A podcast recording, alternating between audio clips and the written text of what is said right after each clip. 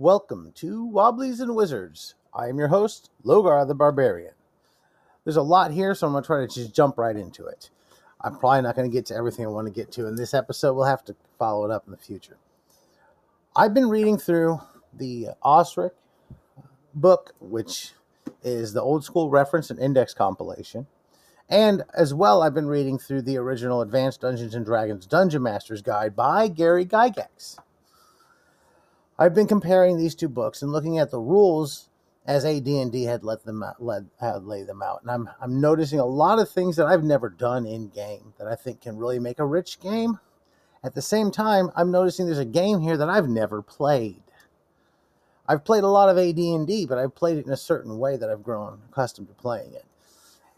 And if I start looking at the Osric book and the original Dungeon Master's Guide, and you start getting into, well, let's look at the encumbrance rules. You start looking at the definition of turns and rounds and things like that, how long torches will last.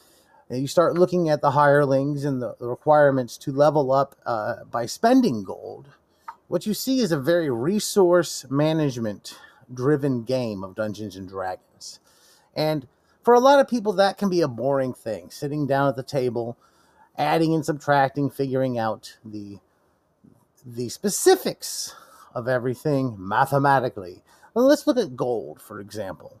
Gold pieces or coins in the game as presented here are 10 coins to a pound. And 150 in the Osric is kind of like the limit of what people can carry, but then you have additions, subtractions. According to your strength, you can add a little more here or there, but it's going to slow you down. And if you're carrying all that gold, and it starts slowing you down, it gives you the calculations right here to figure out how long it gets out. It would take you to get out of the dungeon carrying all this. Now, when we play, often, I've got 4 or 5 weapons on my character. But realistically, if I tried to carry 4 or 5 weapons around, I would be heavily encumbered. If I've got a sword and a shield, I've got my extra knife and my couple of daggers. Where am I going to actually put all that? There's a very unrealistic approach to the way most of us are playing, at least that I have seen. Our equipment is way too high. Now, let's talk about gold as XP, and a lot of that is spending the gold. And a lot of that spending the gold is things like hirelings. Now, I've got so much equipment, I'm going to need to probably pay somebody to help me carry stuff at that point. Well, that sounds like a boring game until you start to think about what's really being presented here. You've got all these things that have to be accomplished, all this stuff that we're trying to gather. Suddenly we have 1,000 pieces of gold. 1,000 pieces of gold? Let's say your dungeon master actually gives you 1,000 pieces of gold. That's a lot. Or let's just stick with 500 pieces of gold. You're going to divide that by 10. So 500 pieces of gold or 500 gold divided by 10, you got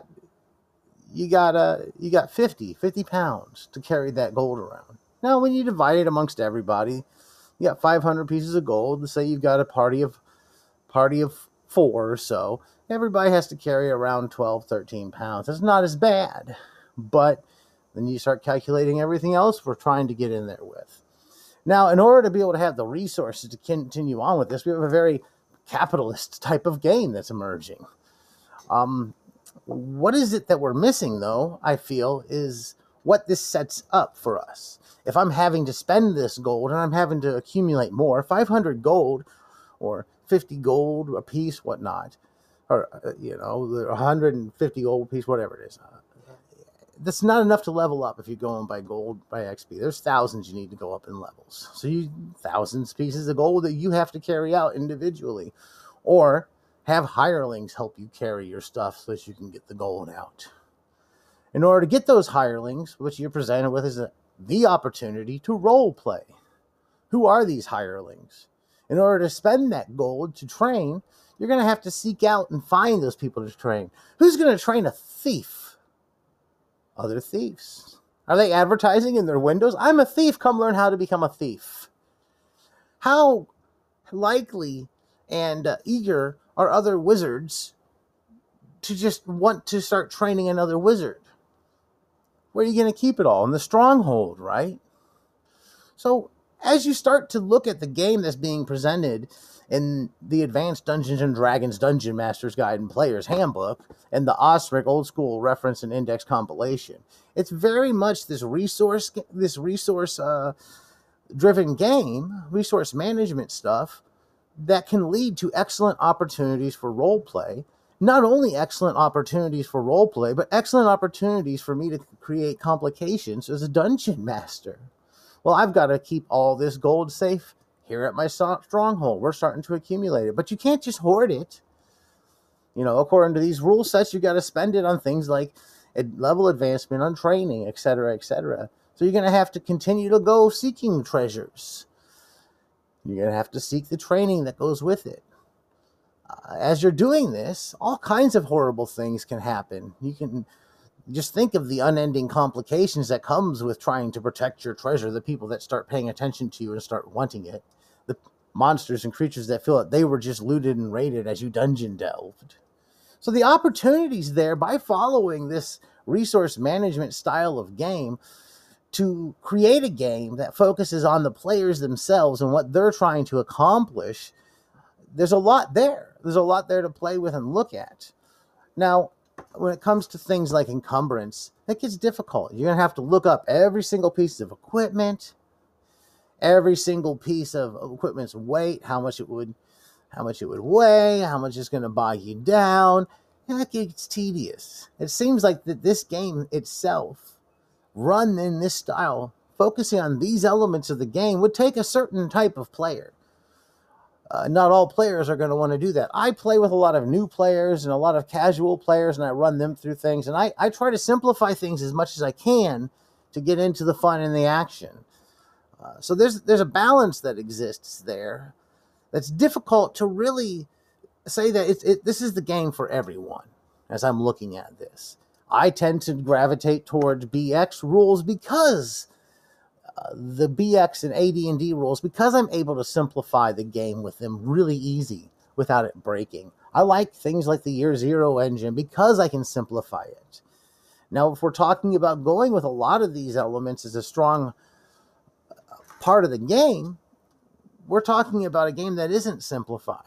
It's a different type of complex than the modern game is, 3rd edition and later, where the character sheets, stats themselves, and skills and feats and stuff like that create a more complex mechanic in combat and things like that. That's a totally different type of complex than we're talking about here. This complex with resource management, we're trying to manage what it is we've found, what it is we're bringing out with us. Now, they go in great detail in both of these books, from the Osric to the Dungeon Master's Guide, on hirelings and all the different hirelings that are available. You know, we don't always have a full party, and in classic D&D, like AD&D and BX, it's useful to have your 4 core. If you're not familiar with the 4 core, I'm going to say they're the magic user, the thief, the fighter, and the cleric. The cleric heals. When we're talking about henchmen, hirelings, and stuff, there's professional hirelings. You don't have the cleric, or you don't have the fighter. Well, that's where the hireling comes in. Is the hireling a character that perhaps one of the players can run? Are we running multiple characters to fill those 4? Hirelings can fill a lot of the roles that we are not able to do with our player character themselves. And there's the rules in here of keeping them loyal, doing what you want them to do, and everything else makes for a far more interesting game. Let's say that you have hired a hireling that you're depending on greatly, some sort of magic user or cleric, and they're helping your party. And then you come to find out they're not all that loyal by the roll of the dice. Well, how does that complicate your situation, and what do you have to do in response? Do you suddenly have a new enemy you have to combat? Do you suddenly have to find a way to persuade this old hireling to join you? Looking at these rules, I just can't help but go wild with my imagination of all the things I could do in-game with this. I have been looking at the Halls of Ardenvold lately, reading through that, and seeing how that works so well with this resource management elements of AD&D and Osric. And I would love to run that sort of game of D&D. It's very different than a lot I've ran in the past. I'm not sure how others play. I can say that I've played a lot of role-playing games, and the resource management style playing is not one that I have encountered a whole lot. One of the things that we've done, and I've seen done recently, is encumbrance being done on a visual sheet where it's kind of illustrated out with a backpack and a person, and you can mark where the things go to try to track what you're able to carry. So you're able to track encumbrance, but you're not really tracking it like you would sitting here writing down each pound, adding it up, and calculating each coin. So that's just a thing I've been looking at and considering. It's something I could really go in depth in on specifics, especially in specific areas. And I'll probably do that in the future when I start breaking down more in the Dungeon Master's Guide and the Osric book, employment of henchmen and stuff like that. But it's interesting to see how this resource management complexity of the game could really enrich the story itself if the Dungeon Master kind of uses that and works with that.